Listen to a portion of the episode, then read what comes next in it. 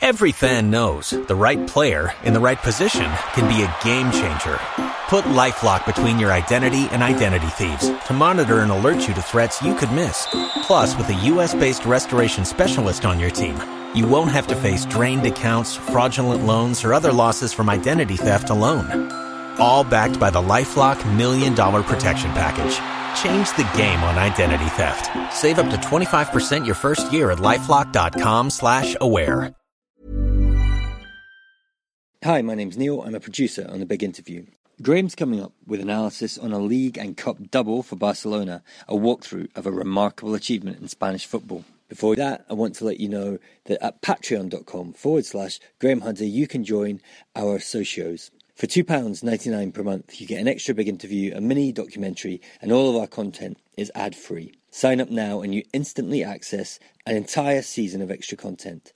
The support of our subscribers also literally keeps us on the road recording the big interview. Patreon.com forward slash Graham Hunter. P A T R E O N dot com forward slash Graham Hunter. Thanks. Here's Graham.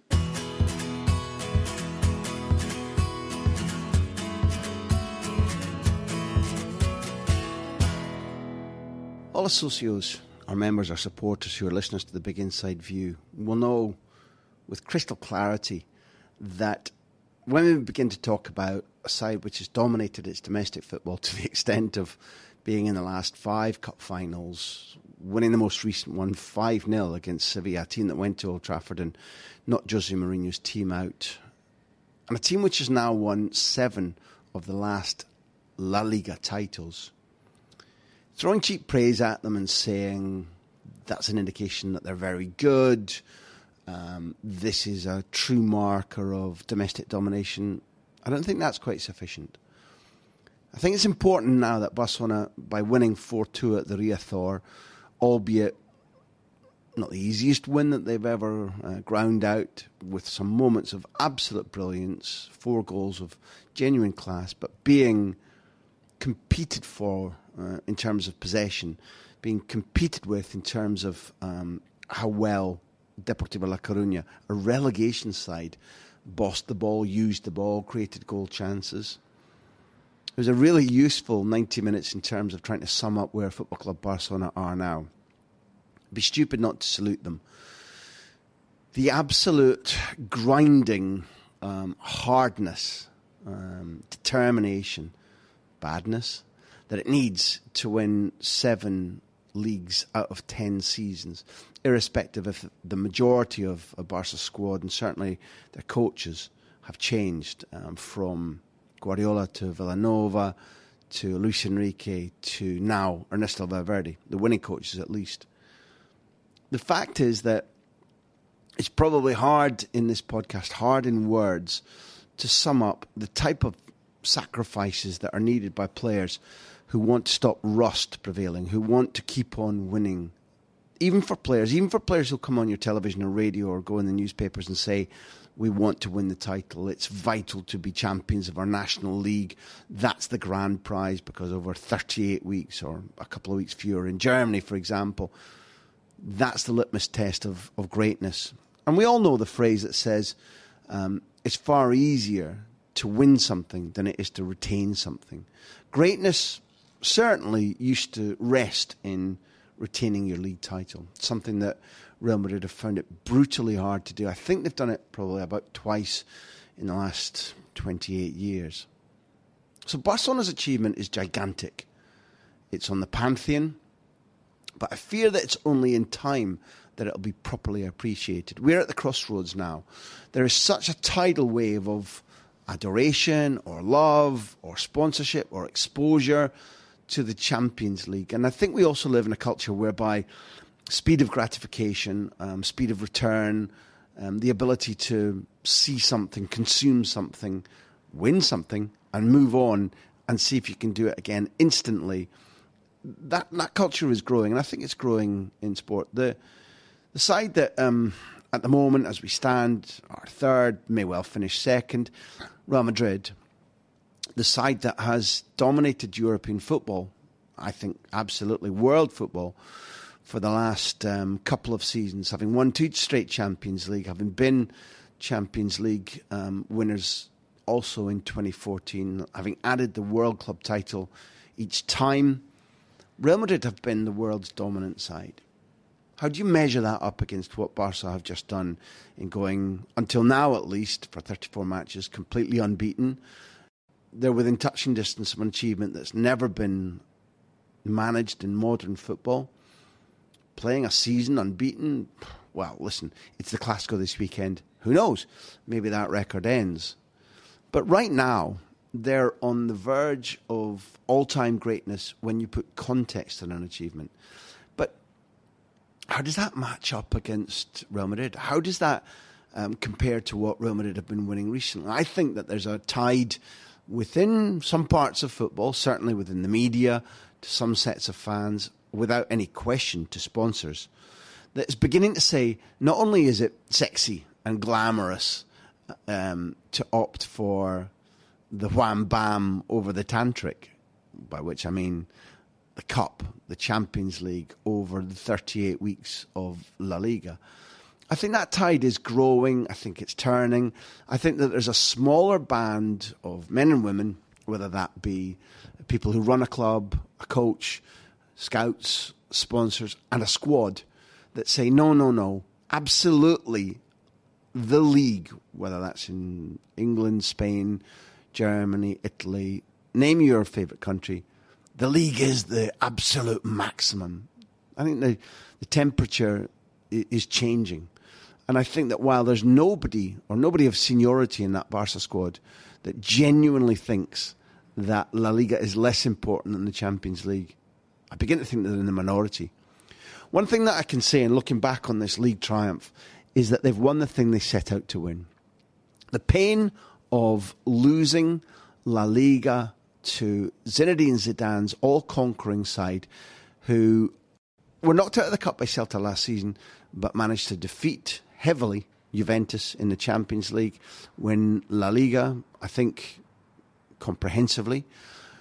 Who were able to add um, the Spanish Super Cup very comprehensively, the European Super Cup with a good win against Manchester United, and then add the world title too. The thing that stung this group of players, particularly Piqué, Busquets, Messi, Alba, Suarez, Rakitic, they were most stung by not being Spanish champions. And set against a backdrop of really stormy clouds, their number one objective was to reassert their authority in Spain. I still say that while there is brilliance in setting out for something from about July when pre season training begins, and achieving it now after 34 weeks of slog, all the other intervening competitions, problems, injuries, rows, transfers, criticisms, mistakes, and to be not only champions with um, four games remaining, um, but to be champions with a current, not, not a final 11 point margin, but a current 11 point margin, which Barcelona have only ever superseded twice in their history. Well, first of all, you give credit for the players having achieved what they set out to do. In life, never mind in football, that's difficult. If you then put a context, and I urge you to put context, and start back at the way in which Neymar left. I think he's a kid. I think he's often a clown. Um, I think he did the wrong thing for his own career. I don't speak on behalf of Barca. I'm certainly not a Barca fan. But I think he was immature, stupid, guided by immature, greedy people. And no disservice to Paris Saint Germain. There are other players for whom Paris Saint Germain could have been the ideal destination, where the challenge of making them dominant in Europe could have been not only attractive, but right. For Neymar, it wasn't.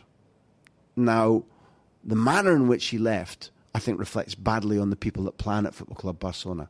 They weren't ready they absolutely should have said uh, in October prior to summer uh, 2017 when he refused to let his buyout clause go out, when, they, when he refused to let them give him higher wages. There should have been an absolute clarity in that moment. Neymar's leaving, and Neymar's leaving very soon. The 220 million euros that they spent were not governed um, by um, respending in the transfer market. There was a great deal to offset against the, the purchase of Neymar, the legal fees spent in defending that purchase, the rather surreptitious, furtive way in which they nicked him straight out of the hands of Real Madrid and his then club, Santos. So already the 220 million euros that they had was not going to go for replacements that were going to automatically um, help Barcelona win the league. And when you look at the way in which that the remnants of that money was spent on Dembele, uh, a gawky, um, ill-prepared kid who has been injured twice, seriously once, who has found it hard to adapt to the culture, the language, and also the damn high standards, the hard-nosed, brutal standards that, of course, he never encountered at Rennes, that he didn't encounter at Borussia Dortmund either, and the demands of that um, transfer, the uh, the way in which he arrived, the injuries, the need to adapt to a new culture, those have weighed heavily on the shoulders of Ousmane Dembele, a guy who a year previously was available for 15 million euros. Reflect on that. Reflect on the manner of Neymar's departure, where the board genuinely didn't think he would leave. Reflect on the fact that when Neymar was um, in the process of completing his move, the Spanish Super Cup against Real Madrid brought, brought an experience whereby, despite um, Cristiano Ronaldo being sent off, despite being gifted a penalty, Barcelona, the hosts at the Camp Nou lost the first leg 3 1, could have lost by much more, were outplayed, significantly outplayed, were outscored, claro, but then went to the Bernabeu and were pumped. If you're not Scottish, if you're one of our socios who's been brought up somewhere else, pumped is a good Scottish word for a sporting defeat, which means utter humiliation, taken apart. Do you remember now, if you can take out of your memory the fact that Barcelona have gone the entire league campaign so far unbeaten, the fact that they beat Real Madrid 3 0 at the Bernabeu just before Christmas, the fact that they have um, competed against anybody who stepped up against them, whether that was Celta Vigo, Deportivo La Coruña, Sevilla, and either drawn or won, the fact that they've hurdled every obstacle that they've coped with injuries, suspension. They've coped with one or two other things that I'm going to touch on in a minute, and they are still champions with four weeks left. Can you go all the way back to Gerard Piqué sitting on the bench at the Bernabeu saying, These guys are dancing around us. They are leading us a merry dance. These fucking guys are giving us a complete fucking doing. Now, he spoke in Spanish, although he's quite capable of swearing in English like I did there.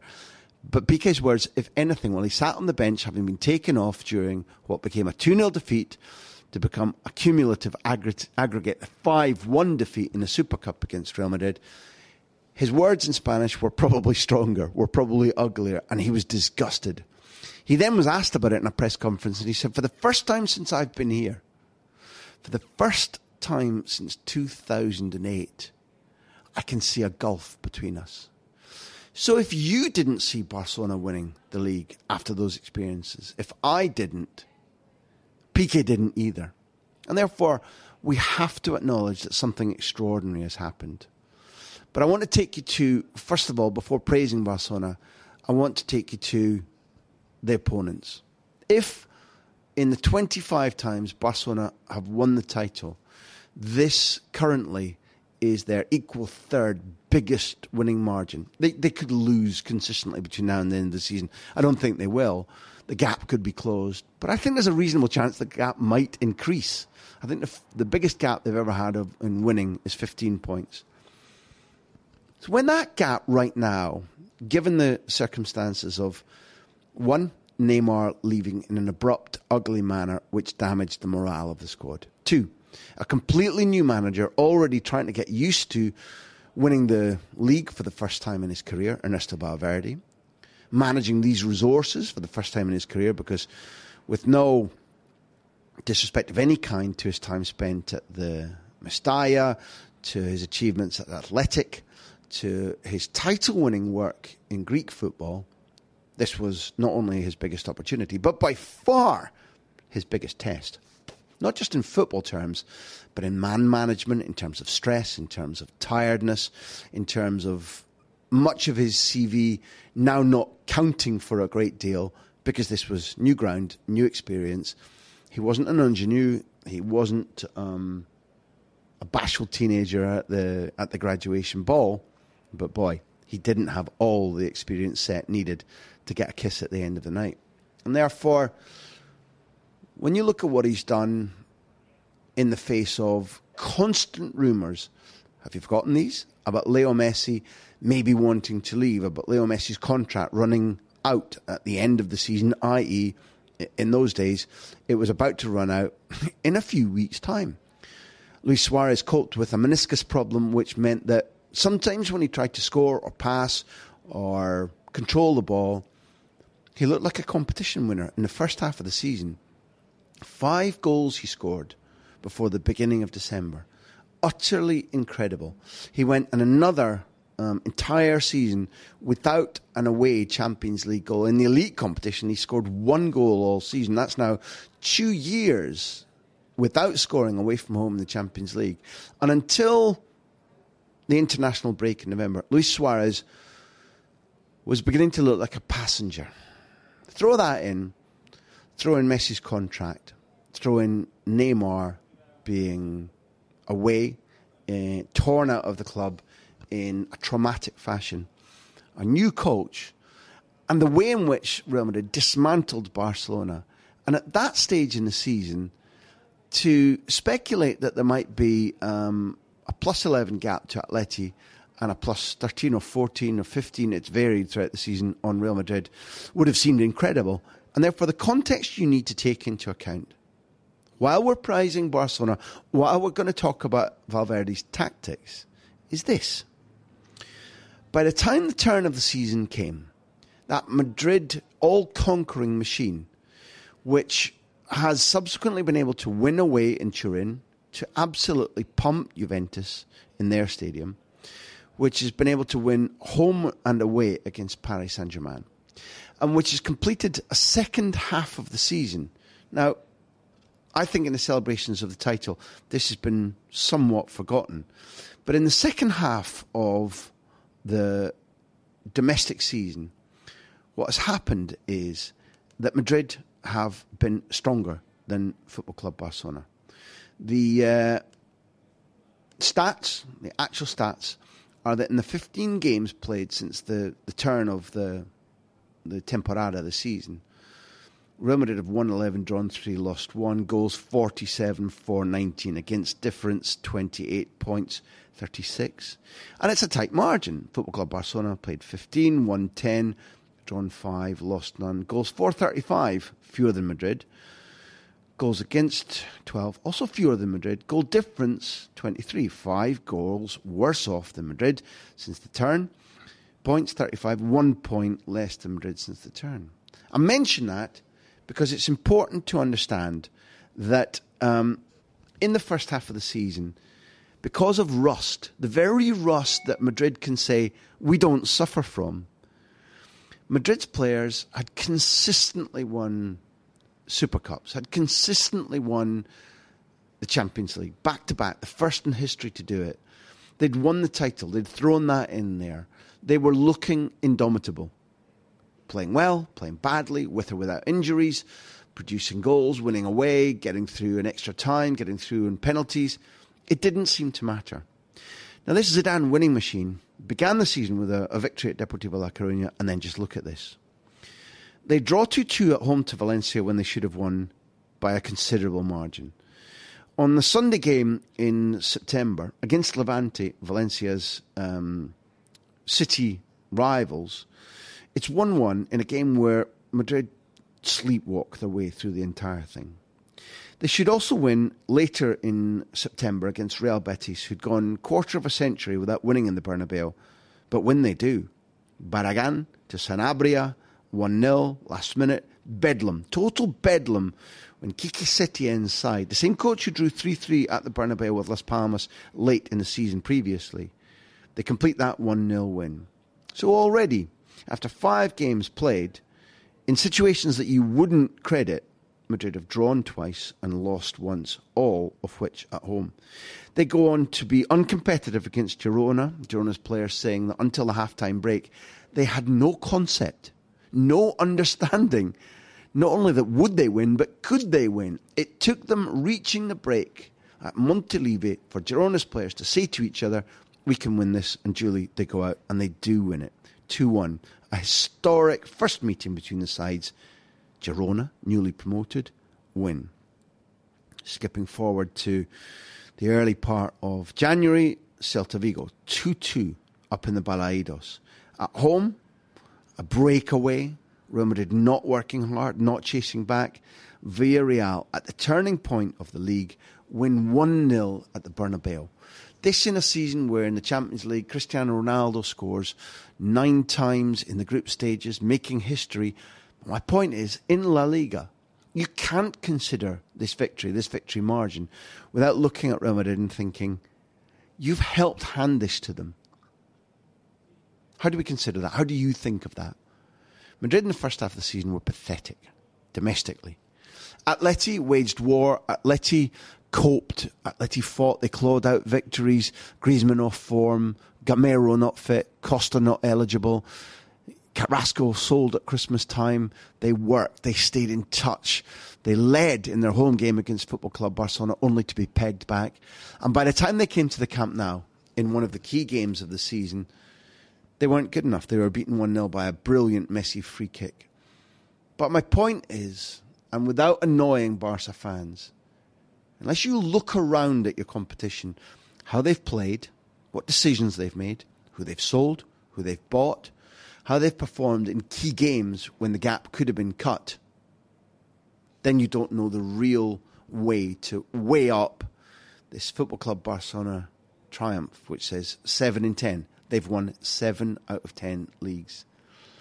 I think there were interesting moments when Messi in November and Valverde in earlier autumn said that Neymar leaving had given equilibrium. So, for example, Messi said, and I quote, Neymar leaving has meant that we play differently. We lost a huge amount of offensive, attacking potential, but his departure helped us in the defensive sense. Valverde says it differently, but it means the same thing. With Neymar's departure, there was a huge environment, atmosphere of pessimism. I'm not going to say that it wasn't a difficult moment, but we fought back to impose a different style of play. The question is, as Valverde put it, did it give them more equilibrium? Messi said they were stronger in defence. And they were able to be like that for one very clear reason, and you need to factor this in. Whenever you hear people criticising, and maybe it'll be me, Valverde's decision making in Europe, the fact that Valverde did not prepare his team well enough, having seen what he saw about the way in which Chelsea might well have gone through in the previous games against Football Club Barcelona. The way that Chelsea certainly merited a victory at Stamford Bridge, didn't get it. Might have actually gone through at the Camp Nou, didn't. Valverde failed to bear in mind the evidence of the previous season, the 4 0 thrashing um, in Paris, the 3 0 thrashing in Turin. He did not prepare his team well enough physically. He didn't rest enough people in order to be ready for the second leg against Roma. But when you hear people holding that against him, then tell them this. His man management has been absolutely superb. The way in which he recruited Leo Messi. Now, you might be spewing into your cornflakes saying, Graham, I, I don't like it. Stop it. He's well paid. He's a club employee. He has to do what. No, it doesn't work that way. Leo Messi is not stroppy. He doesn't throw his weight around, but he is stubborn He's very clear about what he wants. And if you're a coach of whom he doesn't approve or he doesn't enjoy playing for, then that little bit that gets shaved away, involuntarily or not, can ruin you as a coach. Valverde knows this, went to Messi and proposed a couple of things to him. Number one, that the idea would be that they would reinforce midfield by playing four in midfield. And that even with the arrival of Dembele, even with the presence of Deulofeu, who subsequently was shipped out to Watford, 4-3-3 would be for specific occasions only, and 4-4-2 would allow Barcelona to have two in the centre, Rakitic and Busquets normally. That Rakitic's job was to be able to make Busquets run less and make more quick decisions, to be able to be passing the ball creatively so that Rakitic could deputise for him on his own if needs be, and he proved to be very good at that, the Croat. Probably in Barcelona's top three players this season. But that those two playing together would try and add the control which three men used to give when it was Xavi at peak, Iniesta at peak, and Busquets at peak. Valverde's offer to Messi was you, you like to drop deep. Occasionally, that will leave Suarez up front on his own. You will augment midfield. Your presence in midfield, dropping back, Busquets and Rakitic playing together, will allow the introduction of Paulinho to be positive, and it will allow Iniesta to play more games. And Messi signed up for that. He told Valverde that he was up for the concept, that he would fulfill his role, and gradually the two men worked out a way of behaving, working, planning together on the training pitch. It's not that this was Messi's whiteboard triumph. It's not that Messi is second coach. It was that Valverde knew exactly how to recruit Messi to be at his best and knew exactly how to describe a team that Messi knew he could function well in. That, uh, my friends, our socios, is really good modern squad management, man management, blending tactics with a feel for how to work with a genius. My great friend Lu Martin told me when I asked him if Valverde was capable of handling a maverick, never really being close to um, working with managing a player of Leo Messi's talents or personality before. Lu told me that despite Valverde being a strict, hard-working man who doesn't give a lot of room to those who are indisciplined, who don't fulfill their potential, Valverde doesn't want to be the star, isn't interested in being accredited or acclaimed. He wants to win. He wants to be effective. He wants his teams to play well. And Lu, uh, Lu Martin, who used to work for Pais, who's been domiciled now in Manchester for a couple of seasons, and whose book on Pep Guardiola I urge you to find and buy. It will be the best ever written about Guardiola, his friend, since the two of them were youngsters. Lu told me that Valverde would handle Messi exquisitely, and he was proven correct. Pulling up to Mickey D's just for drinks? Oh, yeah, that's me. Nothing extra, just perfection and a straw. Coming in hot for the coldest cups on the block. Because there are drinks, then there are drinks from McDonald's. Mix things up with any size lemonade or sweet tea for $1.49. Perfect with our classic fries. Price and participation may vary, cannot be combined with any other offer. Ba da ba ba ba.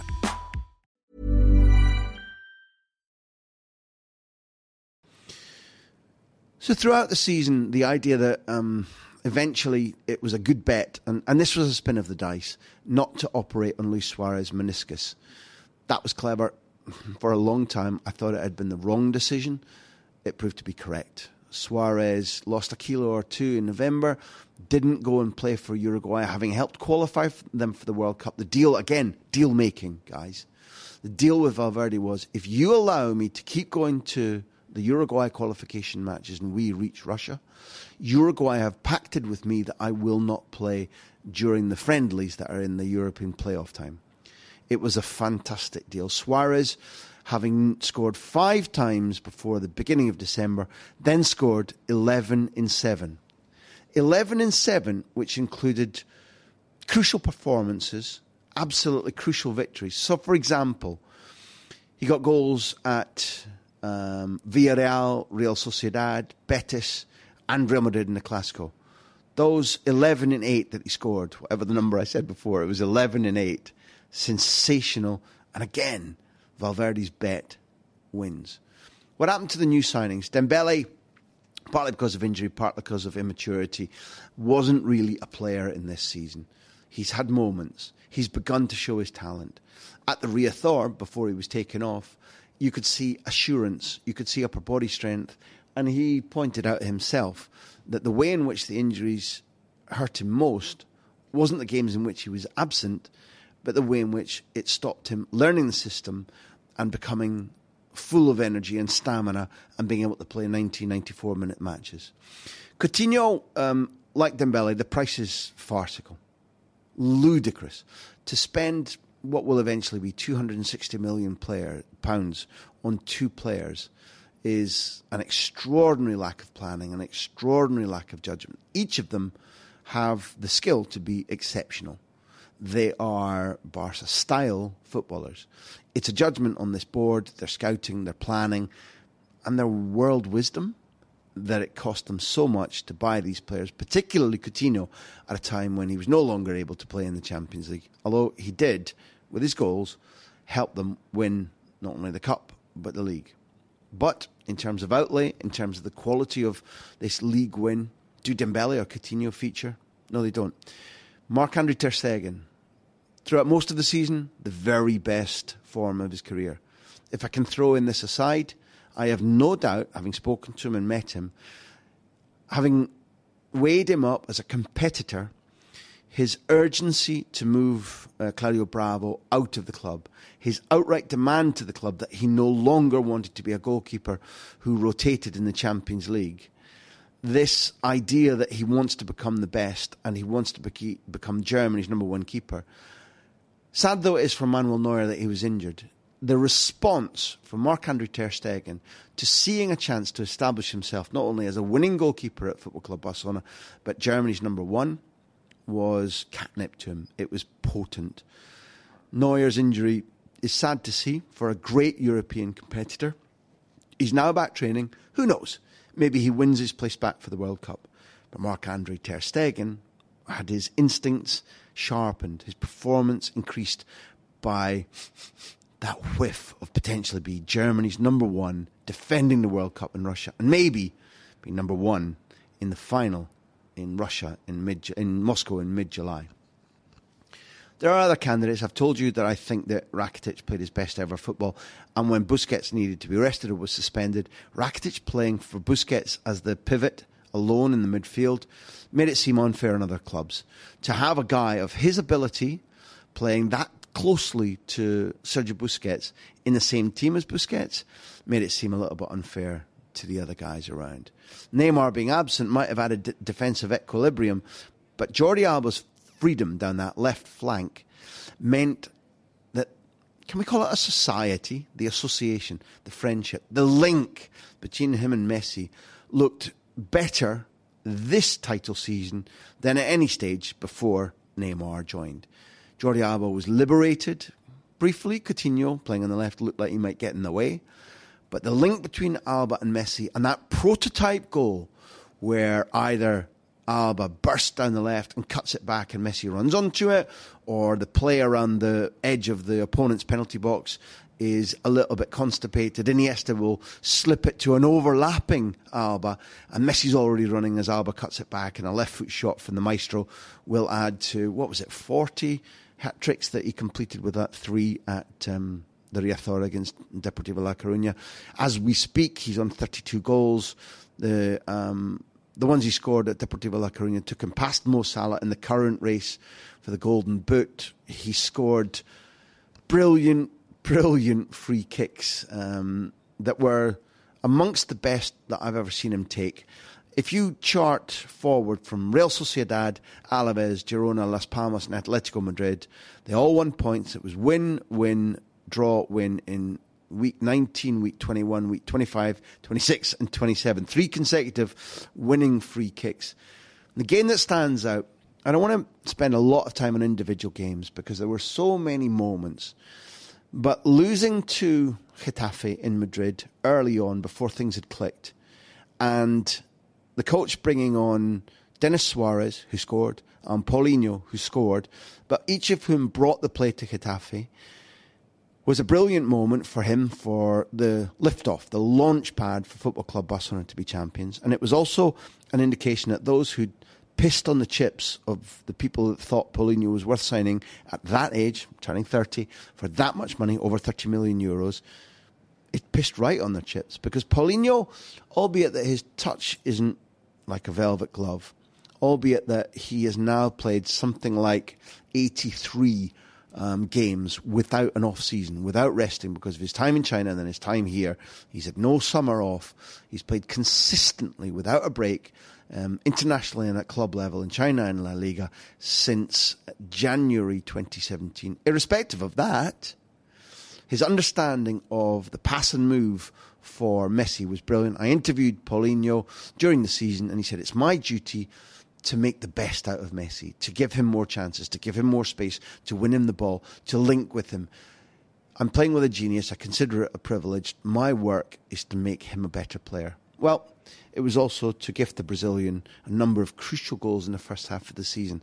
And having mentioned that big, big win at Getafe, take yourself back to that brutal, rainy night in the very early winter part of 2018 when Football Club Barcelona went to the Anoeta.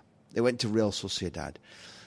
Over the years, time after time, really almost since the majority of the squad even thought of playing for Barcelona, never mind played for them, Barcelona had either been beaten or had drawn there. Routinely, Real Sociedad would find a way to win by dominating them, by outplaying them, by outjumping them, by scoring late, by scoring early, by keeping a clean sheet or not. Real Sociedad were the Jonas, the hoodoo for Football Club Barcelona. They went up there looking a little bit tired and they conceded two goals. La Real at that stage were hot to trot. Willian José was playing absolutely fantastically right across midfield. They were urgent, they were angry. Uh, Merendi bossed them around. They would press you, they would close. And to go there on a rainy night to a stadium where they hate playing and to go 2 0 down and to not only win 4 2, but to utterly thrash the arse of Real Sociedad was to me the definitive performance of La Liga. Yes, you might say the classical 3 0 win at the Bernabeu. Yes, equally, you might say the crucial, tense 1 0 win at home to Atletico as each Easter was approaching. Fine. But to go and give a two goal start to a brutal opponent who looked as if they could trample all over them all night and then to win 4 2 with two extraordinary goals amongst that clutch of four First of all, go find Luis Suarez on the left hand edge of the penalty box, opening his body up and bending the ball around the defender and Rulli into the Argentinian keeper's top left hand corner, and then Messi's free kick. Amongst the free kicks I talked about, that's the best of this season. I think it's possibly the best I've ever seen him score. And one of the things I learned while talking to um, current pros and ex pros around Barcelona, if you go back on YouTube and look at Messi's free kicks, what you're going to see is top left corner, top right corner, hit underneath the wall, judging that the, the wall will jump, won't jump. It's like a bowler mixing up his bowling. If you don't like cricket, think about a spin bowler um, saying, I'm going to bowl fast, slow. The ball's going to bounce left, it's going to bounce right. Testing the batsman out all the time. If you like cricket, you'll understand the idea of mixing up the bowling. Messi does that brilliantly. It isn't simply that he gets the trajectory, the up and down, the pace that it's on target all the time. It's that he's always thinking, all right, keeper, are you up to date with what I'm thinking now? Are you on the ball? Have you studied me? Let's play spoof. Let's bluff each other. It's been a fucking piece of poetry to watch. Ultimately, the league comes down to talent. Ultimately, it came down to the fact that the partnership between Suarez and Messi blossomed. It came down to the fact that right across the squad, the guys who could do it did do it for Valverde. Unfortunately, players like Vidal, Alcacer, although his percentage of goals to appearance, André Gomes will be judged as failures. Yerry Mina has clearly got an extraordinary amount of learning to do if he's going to fit in this side. The brand of football that he was used to, either in Colombia, his native country, or in Brazil, plus the fact that he's obviously been used to since he was a young teenager, the ability to outjump or outrun people, and that anybody asking him to be super intelligent and careful and technical with his use of the ball, that's not something that Yerry Mina has been taught, and therefore his learning process at Barcelona, if it's going to happen, is a big one. Kudos to Jesper Cillessen. Um, he didn't have a league presence, but whenever called on in the cup, this is a proper goalkeeper. His relationship with Marc-André ter Stegen is one that's different from Bravo in that they do compete with each other, they do test each other, they do push each other on, but there's friendship and respect. And Cillessen is not angry at not being the Champions League or the La Liga keeper, for the moment at least. Vermaelen, double tick.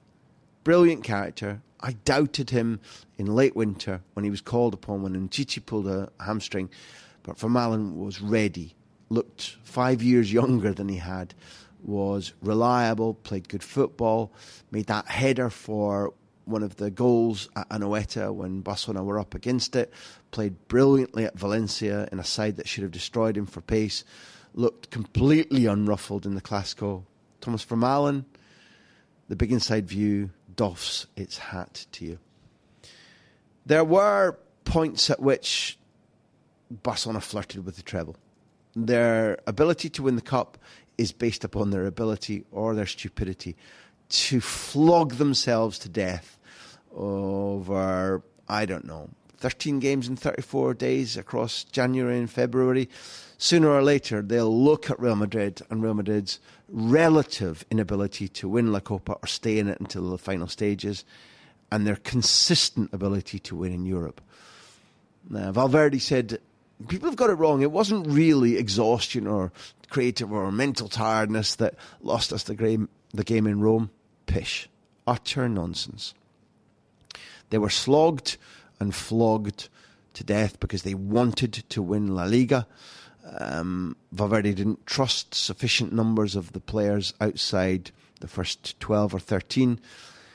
And if you look at the way in which they clawed and fought at the Nervion as the season was coming to an end, to be soundly thrashed only 2 0, but to be dragged around the pitch and looked like rag dolls, only to bring on Messi and to score two in the 88th and the 89th minute for a 2 to draw to maintain the point gap, to maintain the unbeaten record. That cost them so much. It was a Pyrrhic victory. A Pyrrhic victory being one that costs you more than you get back.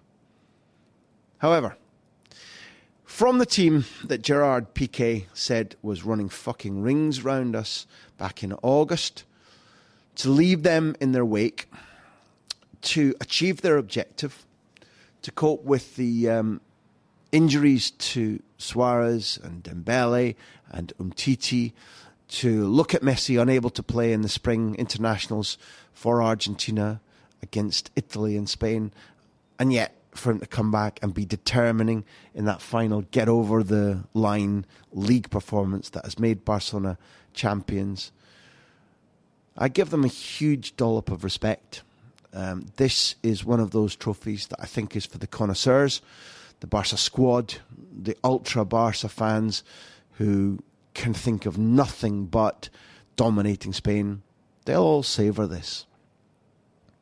If Real Madrid go on to win the Champions League, I wonder how well this La Liga triumph will be viewed by those around Europe in these changing times when people put much more uh, value upon the kissy kissy bang bang of the Champions League, a trophy and a competition which I adore and which I definitely think adds the sheen of greatness to great clubs, great groups, great sides, and which this season has eluded Football Club Barcelona. Therefore, an extraordinary job of work, often in difficult circumstances, and the players themselves, let me tell you firsthand, will be phenomenally proud of their achievement, particularly, and this is for a big inside view on another day, as they say goodbye to their beloved, I can use the word beloved, leader, friend, and teammate, Andres Iniesta. To give him a double with which to leave the Camp Nou will be of almost as much satisfaction to this group of players, particularly the senior ones, as it will of to have completed their objective at the beginning of the season in difficult circumstances. I welcome your feedback whether you agree with me, whether you disagree with me, whether you think La Liga is still the supreme triumph, whether the Champions League is something that does put a stain on Ernesto, Va- Ernesto Valverde's CV this season. Feedback. Tell me what you think.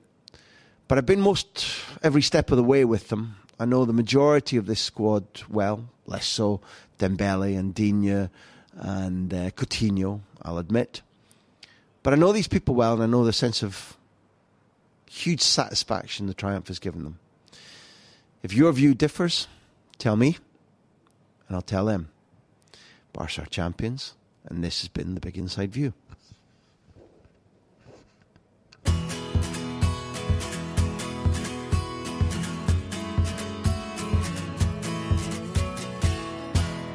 Our supporters at patreon.com forward slash Graham Hunter have this season enjoyed big interviews with Troy Deeney, Les Ferdinand, Kevin Phillips, Ledley King, and many more.